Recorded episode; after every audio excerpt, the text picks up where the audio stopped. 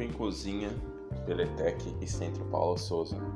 Olá, meus amigos, eu sou o Vitor, esse é o podcast Vamos Cozinhar e hoje nós vamos falar um pouco do curso, né? curso que eu consegui fazer, já expliquei para vocês no, no áudio anterior como que eu consegui concursar, né? Não, não era os cursos que eu, que eu queria fazer na Cruzeiro do Sul, a Embi Morumbi, sabe? Eram muito caros, eu não tinha condições. E então eu consegui passar na prova da ETEC.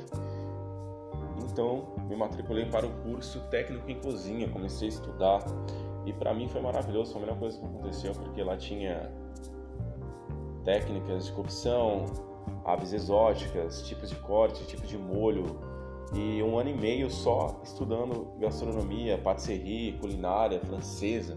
Tinha aula que a gente fazia um prato de cada país, da França, da Rússia, da Alemanha, Espanha. E foi maravilhoso, foi muito bom. Conheci pessoas muito legais, tive oportunidades muito legais, oportunidades de estágios, professores muito dedicados. Embora o curso fosse gratuito, os insumos não eram.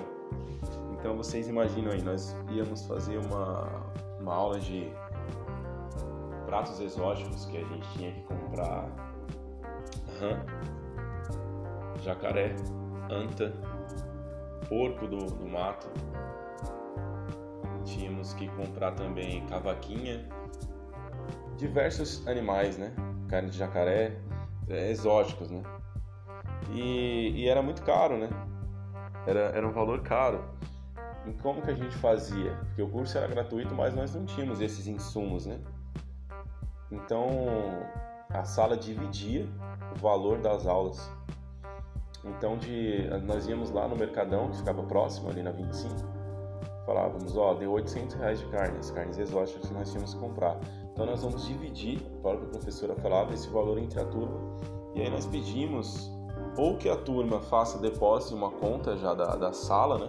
E aí a gente vai tirando, ou que no dia da compra a sala chegue aqui com um valor em mãos. Então, resumindo, não foi barato também, mas foi uma forma que eu consegui estudar, porque tinha aulas de vinhos, aulas de azeites, e era sempre era bem caro, né? Tinha aulas que não era muito caro. A gastronomia não precisa ser necessariamente algo caro, né? Mas foi um valor considerável. Tá ok? Então, pessoal, é, essa foi minha história com o curso técnico de cozinha, como que eu comecei a entrar em alguns restaurantes, a trabalhar com algumas pessoas e como eu participei de algum, alguns programas bem legais que eu vou passar para vocês agora num próximo episódio. Muito obrigado a todos por você estar aqui, por você estar me ouvindo e vamos cozinhar.